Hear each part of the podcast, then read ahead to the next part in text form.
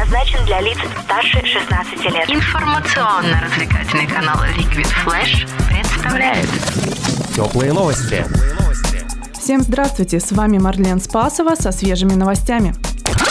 Ставки по ипотеке достигли рекордно низкого уровня. Российские школьники напишут новые контрольные работы. Названа самая высокооплачиваемая профессия в России. И российское кино едет в Лондон. Хочешь больше? Нет, это не реклама ставок на спорт. Заходи. На новое вещание .рф. Узнай больше о передачах Liquid Flash и вместе с нами войди в историю нового вещания. Новое вещание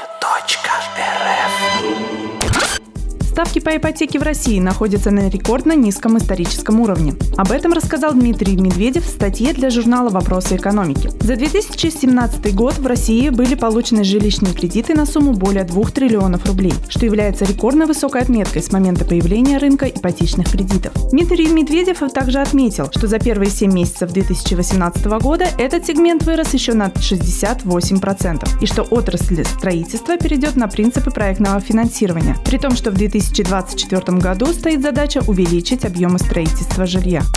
Всероссийские проверочные работы в 2019 году напишет 7 миллионов российских школьников. Такие обязательные контрольные проведут ученикам 4, 5 и 6 классов. Одна из причин введения ВПР вызвана падением уровня подготовки школьников после начальных классов. В отличие от ЕГЭ, проверка результатов работ осуществляется силами школы. Учителя проработают ошибки вместе с детьми определены самые востребованные профессии в России. В третьем квартале текущего года самыми востребованными специалистами оказались продавцы, производственники, строители, перевозчики и сотрудники автобизнеса. Ими занято 68% всех вакансий, сообщает Авито Работа. Наиболее высокооплачиваемой стала работа строителей. В среднем представители этой профессии получают 47 600 рублей в месяц. Ранее компания Headhunter назвала самых высокооплачиваемых специалистов. Ими стали программисты, менеджеры по развитию бизнеса, системные администраторы и внутренние аудиторы. При такой противоречивой статистике выпускникам школы довольно сложно будет определиться со своим будущим.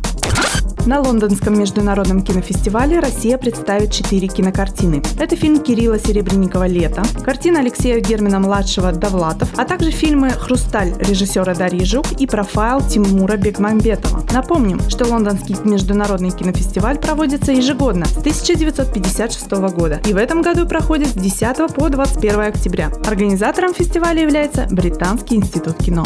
Это были теплые новости. Меня зовут Марлен Спасова. Всем пока! Радио Liquid Flash. Теплые новости.